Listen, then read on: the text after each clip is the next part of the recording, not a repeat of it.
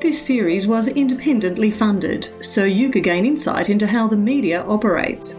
Journalists rarely report on their own practices. If you're interested in hearing more from others under the spotlight, you can help by making a one off contribution. Just click on the link in the show notes.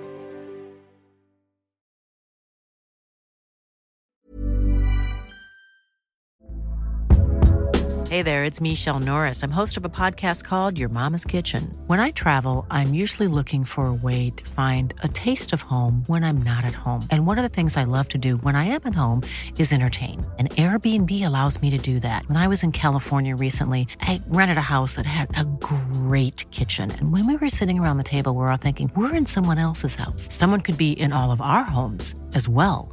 If you have a home, but you're not always at home, you have an Airbnb. Your home might be worth more than you think. Find out how much at airbnb.com/slash host.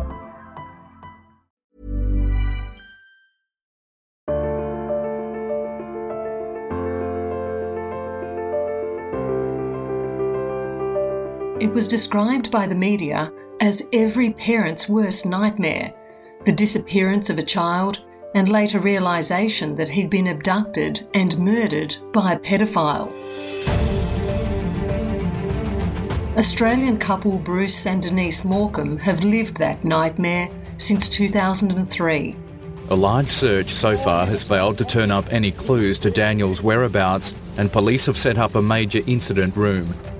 The Morcombes would do anything to get their teenage son back, including sacrificing their privacy to appeal for information from the public. It's getting desperate. We need him back. we want Daniel back. Although traumatised and scared of facing the media, they knew they needed to get their message out. Reporters, in turn, developed a reliance on Bruce and Denise to feed our fascination with adversity and the strength of the human spirit. They just love tragedy and grieving families. They just love it. They have the funeral, they have the tears, and then they go to the next family that's got, got some grief. If Daniel wasn't an interesting story or case or infamous case in the public arena, the media wouldn't wouldn't um, run that story. These ordinary Australians rose to prominence through an extraordinary event, walking a delicate line between being pursued by reporters and seeking publicity. They learned how the media operates to keep Daniel's case in the news for over a decade, from the search to arrest and conviction of his murderer. Along the way, they discovered the tricks of a competitive trade, the manipulation and misrepresentation of individuals in the creation of a public profile and image. I'm Fiona Reynolds, a journalist and former media executive who has turned trauma into news and survivors into celebrities, plucking unknowns like Bruce and Denise from obscurity. Through their role as child safety campaigners, they remain in the spotlight. Being easily identifiable, even in a crowd, comes at a price though. The Morcombes now have to be conscious of how others may see them. Oh, we're not recognisable as the same people. We're not the same people. I mean, as silly as it sounds, sometimes you want to go to the supermarket and leave your trolley next to your car. You have to look around. You, you have to go and put it back in the trolley thing. This is the inside story on what it's like to become an accidental celebrity. Episode 4 The Missing Schoolboy. A warning you'll hear graphic descriptions that you may find disturbing. 13 year old boy walked up the long, steep driveway that led him away from the safety of home. He reached the highway that runs past Palmwoods, a peaceful rural town surrounded by rolling hills in the Sunshine Coast hinterland of southeast Queensland. Less than a kilometre from home was a bus stop beneath an overpass bridge. It was Sunday, the 7th of December 2003 and the boy in the red t-shirt waited for the scheduled 1:35 p.m. pickup. Daniel Morcombe was on his way to buy Christmas presents and have a haircut at the Sunshine Plaza shopping centre, half an hour away. His bus had broken down, and when Daniel tried hailing the replacement, Sent to pick up stranded passengers, it went straight past because it was running late. When a second bus arrived at the stop about two minutes later, he was gone.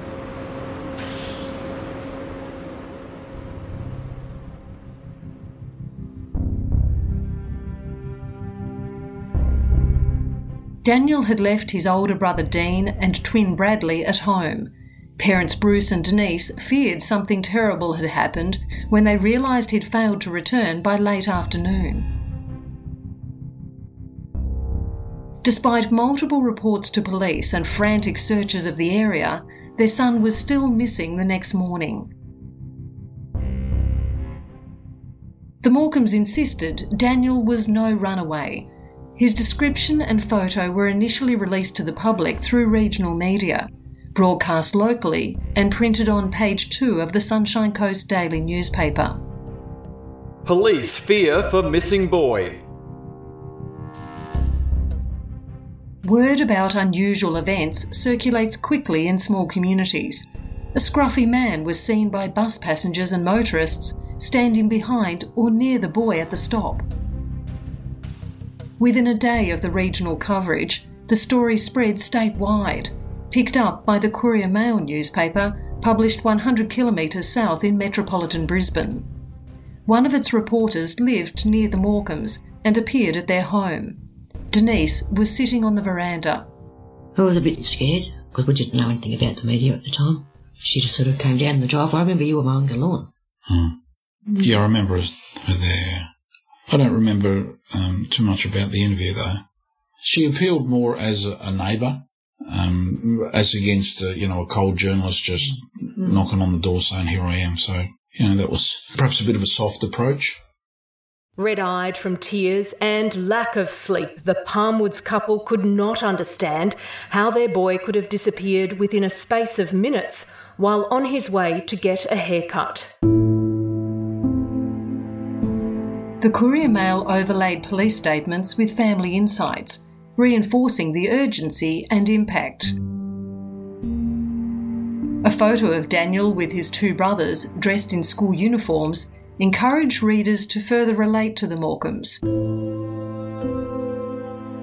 Access to people who can be called victims or survivors dramatically increases the likelihood of media coverage, the position of the story, and the amount of broadcast time or print centimetres allocated. When the Courier Mail article was published almost three days after Daniel seemed to vanish into thin air, police asked Bruce and Denise to help widen interest in the investigation. The couple was hesitant.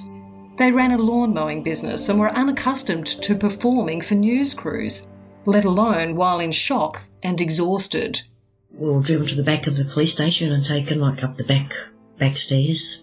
We were just taken into this room and there was just media everywhere, cameras and microphones, and hmm. we just didn't know what was going on. It was actually, um, it was terrifying for us because we've had no experience with media, especially with perhaps 30 people interested in covering the story. And, you know, our dealing with police was zero, you know. Um, so to sit in a police station's and not natural surroundings either. Um, it was, it was very controlled. Yeah, it was, um, it was well organised, but because that was our first major media thing, it, it, was terrifying. It doesn't matter if you think something you saw or heard is insignificant, we plead for you to please come forward. Daniel's not returning home on Sunday is totally out of character, and there is no reason for Daniel not to come home. I did leave that press conference, I don't know, 15 minutes later, I'm quite relieved that we got the message out there that we wanted and there were no questions that were difficult. Good evening. Uh, can I thank you for your attendance? News crews will often attend staged events for fear of missing out on the story and potentially audiences. The organisers take advantage of competition and the pack mentality helping drive decisions about newsworthiness. Press conferences both provide and control interactions with multiple reporters. That was the typical media experience that, that we relive when you see other family members marched out sitting, you know, in between a couple of police officers appealing to the public for information because, um, you know, of a serious crime against somebody in their family or they're looking for a lost loved one. And we sort of look at that and say, we've been there, we've sat with the media glare on that. From that day, the Queensland Police Media Unit provided the Morcombes with what they describe as crucial assistance, fielding reporter inquiries, issuing statements, and arranging news events. Then Senior Sergeant Julie Elliott became Bruce and Denise's guiding light, warning about what they might expect while shielding them from intrusion. We were sort of told, oh, be careful of the media, they'll be taking photos and filming you in the front yard with your dressing gown on and things like that. And so looked over your shoulder a little bit, but that really didn't happen. No, never. Bruce and Denise followed every instruction from police on when to appear publicly and what to say in the early search for clues, including participating in a reenactment of their son's last known movements, a week after he went missing. I, I was basically told what to say, given a piece of paper, saying, you know, you got to say, haven't seen Daniel for so many days, blah, blah, whatever, bring him home. And I think they were very happy when I was crying and that, they still show that vision on uh, different media outlets now. Trembling and holding back the tears, Denise Morcombe could barely find the words to plead for help. The Australian newspaper alerted the nation to the family's private pain and public appeal. Two months later, Woman's Day magazine placed their despair alongside celebrity news and other light entertainment. Kidnapped, twins' desperate plea, bring my brother back. I don't think there's any doubt if Daniel's body had been found on day two, for argument's sake, we wouldn't have done any media at all. The only only reason for doing that was to appeal for information. 100%. As the search dragged on, consuming Bruce and Denise's every waking moment, community concern became a coordinated campaign with red ribbons symbolising the colour the missing teen was wearing, posters, leaflets, and stickers distributed, and a day for Daniel launched among numerous fundraising events. Singer songwriter Tanya Netherway released what became an anthem, donating all proceeds to Crime Stoppers. Someone's seen Daniel. Someone's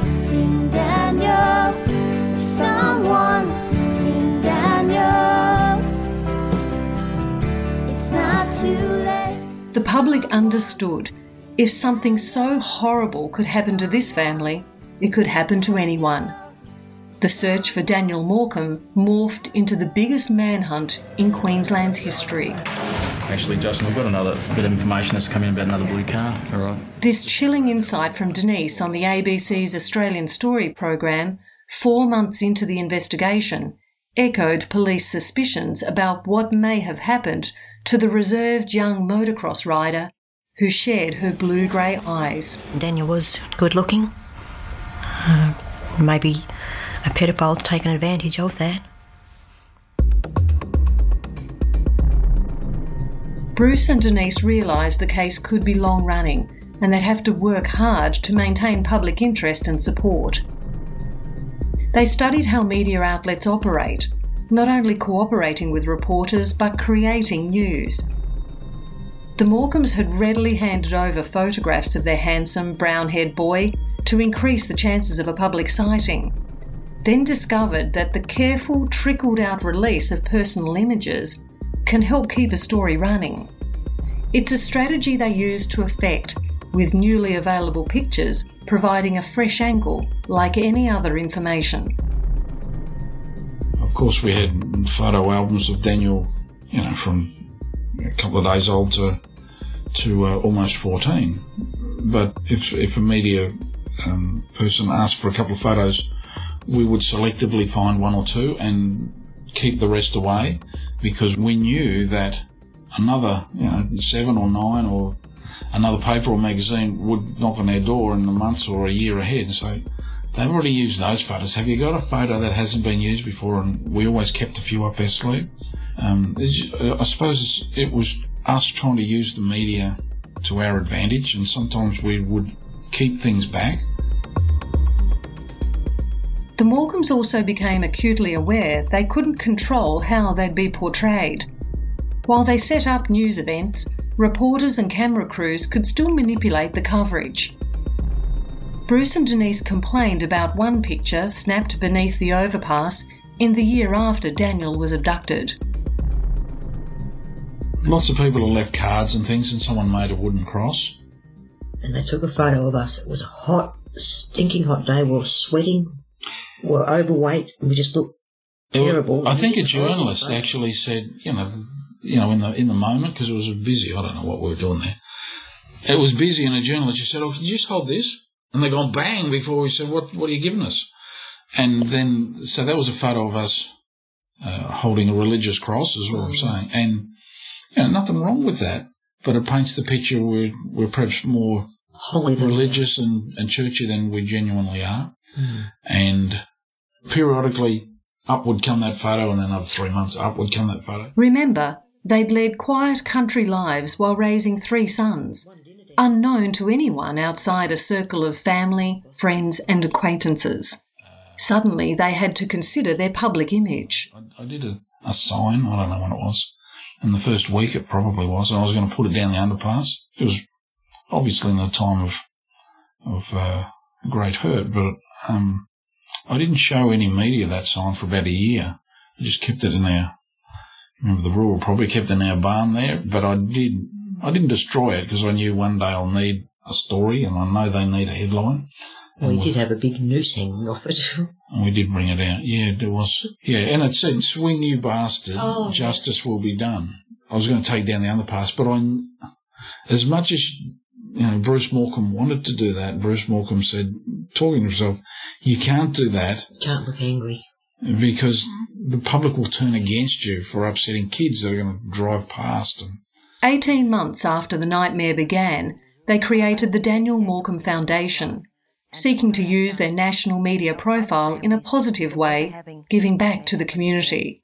And our objectives are to keep an ongoing awareness program for child safety, help other victims of crime where children are involved, and to keep the community vigilant on crimes against children. The Morcombe's accidental celebrity status was constantly reinforced as they visited hundreds of schools across Australia. Our son Daniel was just like you guys. He too felt safe. They counted on media coverage when sharing their safety message, while vowing to never give up trying to find their He went to son. catch a bus. He didn't make it onto the bus. It was eight long years, though, before they'd learn the terrible truth about what happened to Daniel. After thousands of leads, a coronial inquest, and an undercover sting operation, convicted sex offender Brett Peter Cowan was arrested on the 13th of August 2011. Police! Stay there, Brett. Stay there, mate. Stay where you are. Stay where you are. Stay where you are. Police. All right, you're under arrest for the murder of Daniel Morcombe. Yep, cool. I'm under arrest for Daniel's mur- Daniel Morcombe's murder. Cowan was charged with murder, indecent treatment of a child under 16, and interfering with a corpse.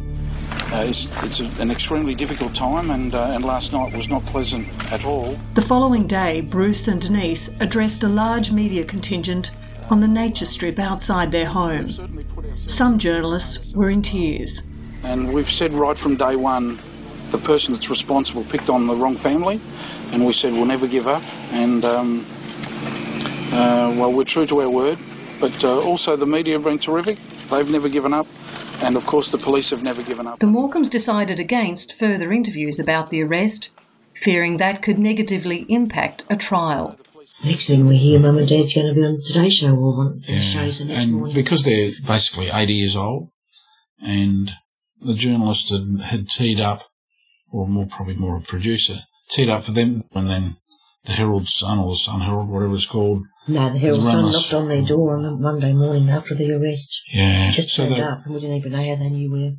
So they were being intrusive with a couple of 80 year olds that happened to be Daniel's grandparents. And I, well, we found that quite upsetting and we were quite annoyed, to be honest. I think t- taking advantage of their good nature, but, you know, they're elderly people. Visiting the home of a bereaved person in an attempt to gather their thoughts and feelings is what journalists call a death knock.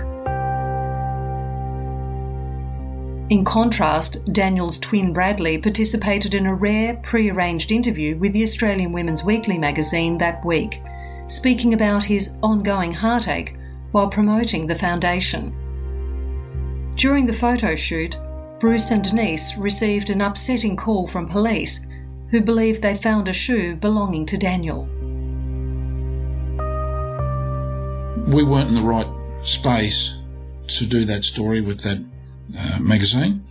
Um, so basically, we declined on the spot. And as as we were doing that, I remember the photographer who had the you know the fancy big lenses. He he had the the camera on his you know on his hip, like low down, and you could hear it going click click click because he he was capturing. And they used one of those, one of those photos, photos. Oh. They printed it as black and white, you know, and we didn't give them approval to use that photo. A few more days later, Daniel's remains were found in the Glass House Mountains on the Sunshine Coast. Amid the media frenzy, a team from the Nine Network faked live television news crosses from a helicopter, claiming it was over the primary search site when in fact it had returned to Brisbane. The Morcombes largely ignored what media rivals labelled Choppergate, determined not to lose sight of their mission. In March 2014, Cowan was found guilty of choking Daniel to death and disposing of his body, not long after the abduction. The sentence was life imprisonment. Finally, justice, after a decade long campaign with the police, public, and media all playing a part. I suppose if we hadn't reacted with, interreacted with the media, the publicity wouldn't have gone out that far, and I don't know whether Daniel's case would have been solved. I don't know. The strongest ally or the, the biggest tool in our arsenal is the media. They, they're going to solve the case, and Mm-hmm. and it's the you know the publicity that's been driven it has.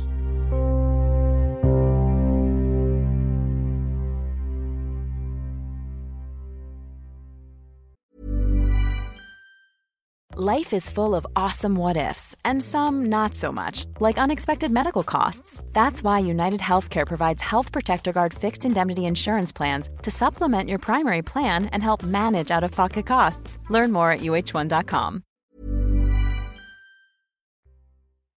The life of relative anonymity that Bruce and Denise Morcombe once enjoyed now seems so long ago.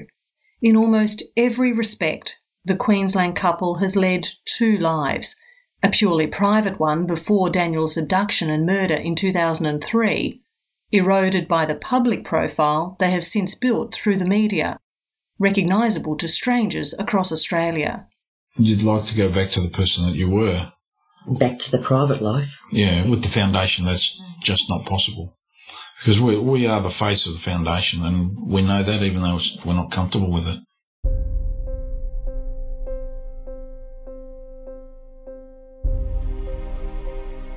I first met the Morcombes in 2003 in the lounge room of their original Palmwoods home, as they sat with Queensland's police minister being reassured that investigators were working hard to find their son.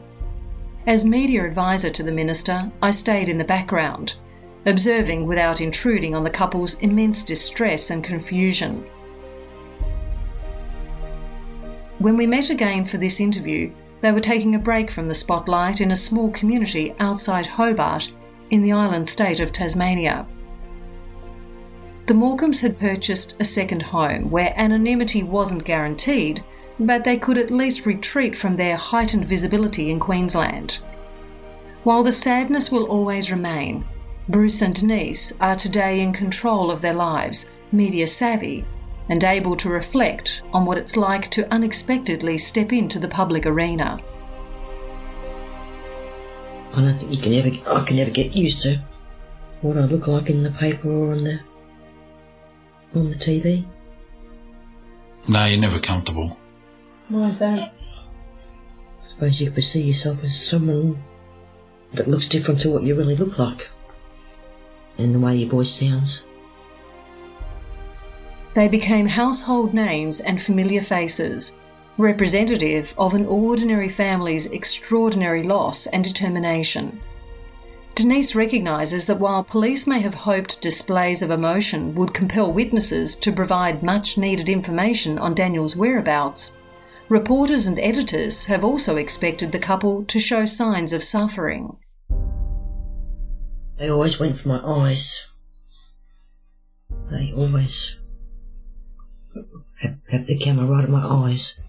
The close shot. Yep, I hate it.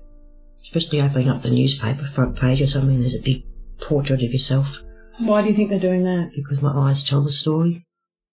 There was one where I was being interviewed, and Denise had just taken a couple of steps backwards, um, more or less into the, the the journalist area that were asking the question.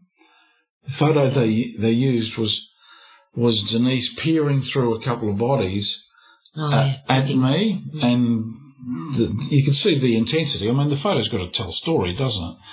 But the, you can see the intensity and Denise's concentration, and they were just, the, the camera was focused on Denise's eyes looking at me. Just thanks to everybody. It isn't enough for a traumatised person to simply share their story. Audiences can best comprehend the psychological impact when it's physically obvious. Posing the same question multiple times in different ways is one of the techniques reporters often employ in their hunt for tears. I used to say, um, and I did like, I don't know, a few moments to myself before a press conference or making a comment in the media, was just making sure I was composed and I was making sure, you know, they're going to ask me questions that I'm not aware of, but making sure I had a reason to get a particular message across. And um, I always made sure that um, I was a bit like the Easter Island statue. They were never going to get me emotional. Stoic is a word regularly used by the media to describe Bruce, alongside a distraught looking Denise, which may reflect the way they were captured, but not their character. We're both portrayed as pretty serious, I would think. But we always we like a joke and a laugh. Yeah, many times um, a, a journalist will do a story, like a print journalist, whether magazine or paper, and the photographer sometimes isn't there when the story's being done. You know, they'll come in the afternoon or the next day, just depending what sort of circulation it is. And clearly they have a brief of what style of photo, you know, one one like this, one like that, I imagine.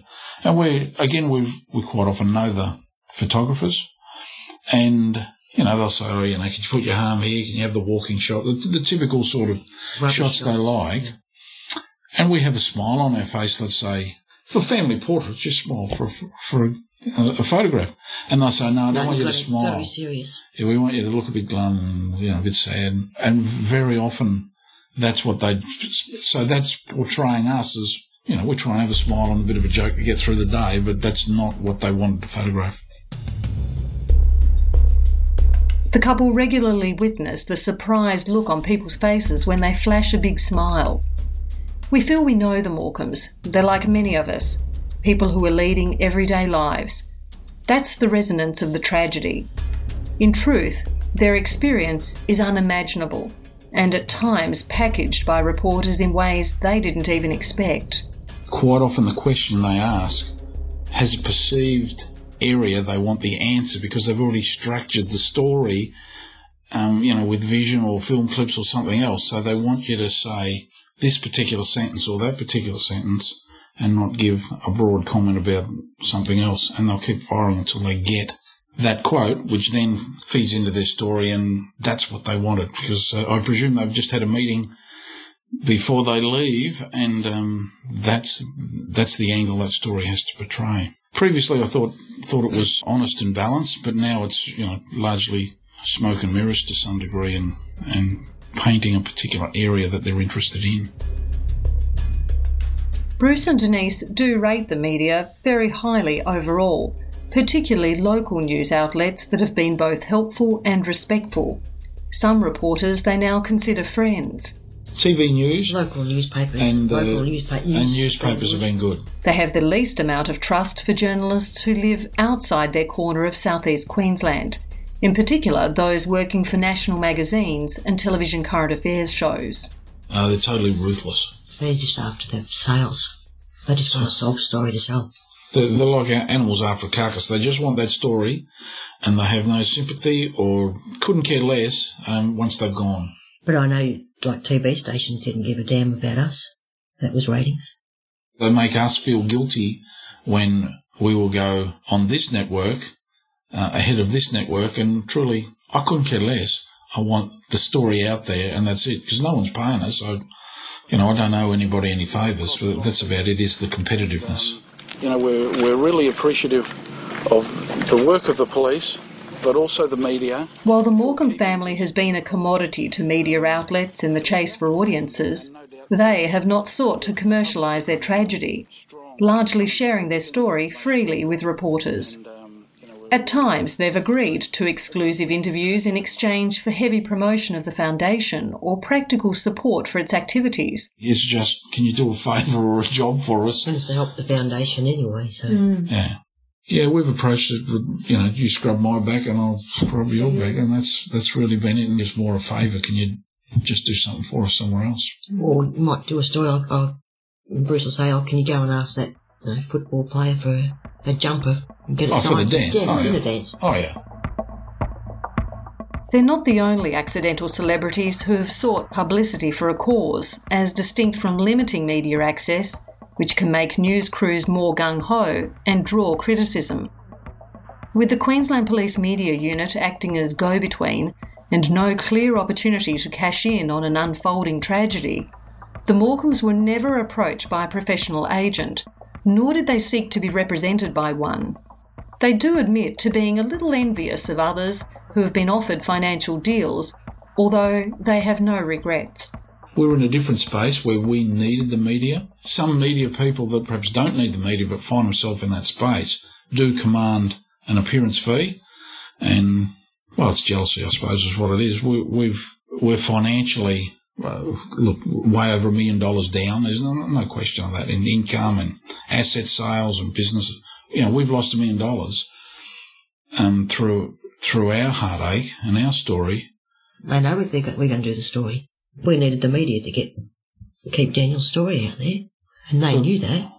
We wouldn't be um, holding our heads up in the in the public arena as we do now if there was a smear of money. I mean, I think people appreciate we we did it for the right reasons, was to find Daniel, find those responsible, and now we're doing our work for the foundation. And it's it was never a money issue, but I would have liked some. so I'm not sure how you balance that. We would do it for free anyway. We we did it for the right reason, and, and we're proud of that. Constant appearances on the television, radio, in print, and online undoubtedly placed a strain on some of the Morcombe's personal relationships. Most of their friends from before Daniel's disappearance became more distant for several years after. The, the more or less thinking, you know, let it go. Instead of getting up, getting out in the media again. Mm. They wonder why we do what we do. They don't, they don't get it, I suppose. But I think for like six years, we really didn't see most of them. They sort of just kept away because they thought that we were a bit hoity-toity for him to- too much in the media and things like that. You were Like liking the attention. Is that how you yeah, I think so. They thought we were celebrities and always in the media, and Mm. and it wasn't like that. Mm. Yeah, for us, yeah. But they're right. We didn't have to do what we did, but we we did it initially to find Daniel, and we continue to do it for the uh, you know the good of the foundation. By participating in the creation of a high profile, they also expose themselves to potential criticism from strangers on social media, an unfortunate symptom of becoming well known. We appreciate the award. Bruce and Denise were named Joint Queensland Australian of the Year in 2012 Thank you, everybody. and were in line for the national honour.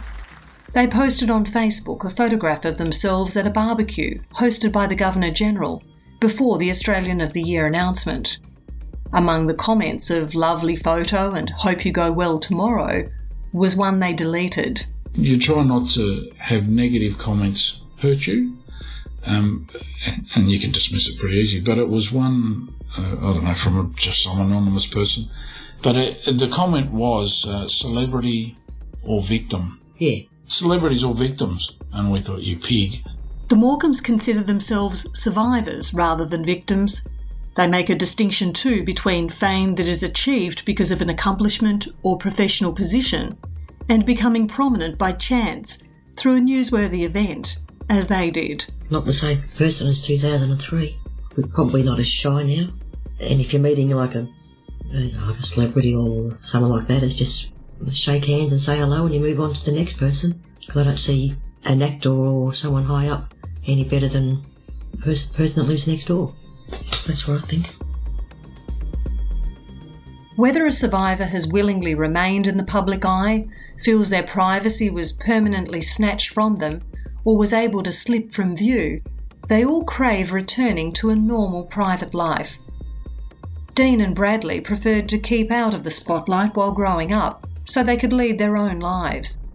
For those who once felt anonymous in a crowd, becoming well known can force a lifestyle change, or at least influence their behaviour when carrying out otherwise mundane activities, for fear of how they'll be perceived. If someone cuts you off, You, you can't you just you can't you- swear at them and put your fingers at them in the street.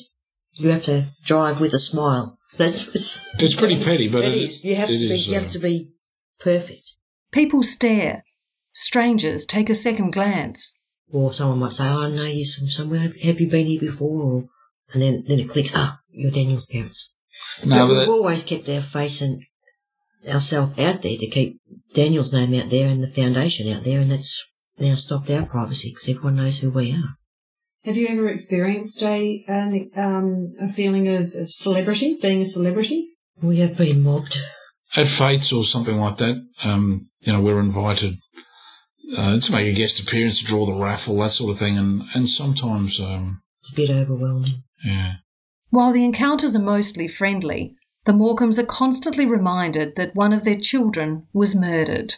the, the probably the thing that I find uncomfortable is, uh, and it happens almost every day, is someone you know not so much giving you a hug or shaking your hand, saying keep up the good work, you know, um, whatever. Sometimes uh, adult males, you know, with teary eyes, they're doing that.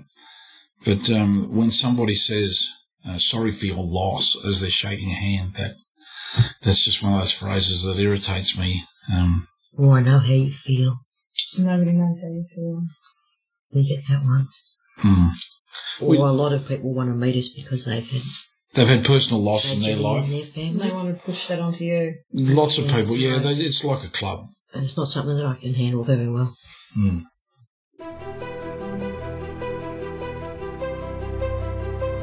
Soon after Cowan was found guilty of Daniel's murder in 2014, the Morcombes released a book, Where is Daniel? The Family's Story, written with journalist Lindsay Simpson.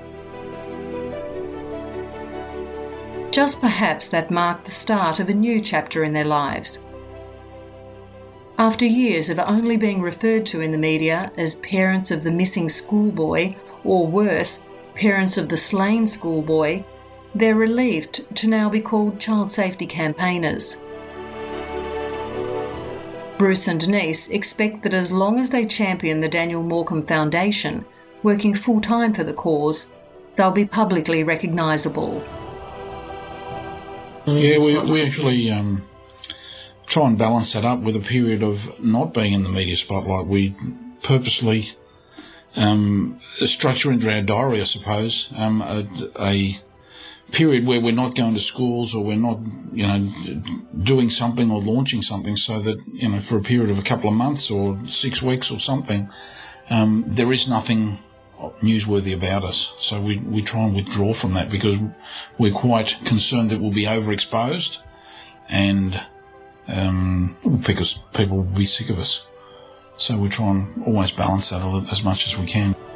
Bruce and Denise Morcombe effectively said goodbye to anonymity when their son Daniel was abducted and murdered in 2003. They feel for people trying to survive traumatic events similar to theirs, knowing they'll be caught between preferring privacy and needing publicity. They have to get out there and speak with the media if they want help with their with their situation. I mean, every family's different. Uh, I, I think you have to do the right thing with the media, treat them with respect as well, to get your story out there. I, w- I would suggest uh, don't pretend.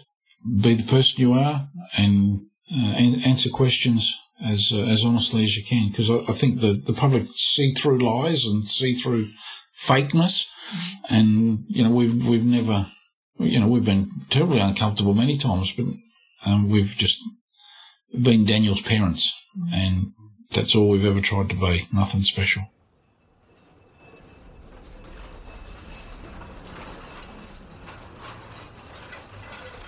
Next time, The Great Escape. Todd Russell was an ordinary family man leading an unremarkable life in a small Australian community when he clocked on for the night shift, mining almost a kilometre underground. When he and workmate Brant Webb finally rose to the surface two weeks later, they were internationally feted for their courage and strength. The rockfall at the Beaconsfield gold mine in 2006 claimed one life, and the media stripped its two survivors of their anonymity, the pursuit often angering a traumatised Todd. There's just no privacy, you know. You had them camping across the road, you had them camping up on the hill with them big telescopic lenses and stuff that they've got, taking photos, just trying to get an exclusive photo so they had something to put in the paper. And, you know, I thought that was, you know, quite rude. Todd Russell didn't want to be anything other than a normal country boy. Even the opportunity to meet some of his idols couldn't make up for what it's like to become an accidental celebrity.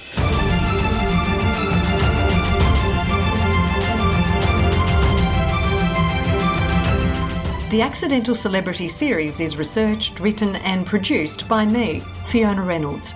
Sound design, Term 6 Podcast Productions. Graphics, Cheeky Turtle Productions. Editorial and production support, Sally Eels, Paula Donovan, Sue Bell, and Graham Maddy.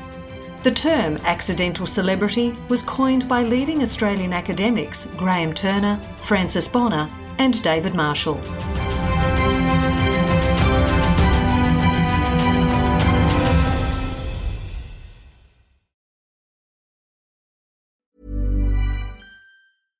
Even when we're on a budget, we still deserve nice things. Quince is a place to scoop up stunning high end goods for 50 to 80% less than similar brands. They have buttery soft cashmere sweaters starting at $50, luxurious Italian leather bags, and so much more. Plus, Quince only works with factories that use safe, ethical, and responsible manufacturing. Get the high-end goods you'll love without the high price tag with Quince. Go to quince.com/style for free shipping and 365-day returns.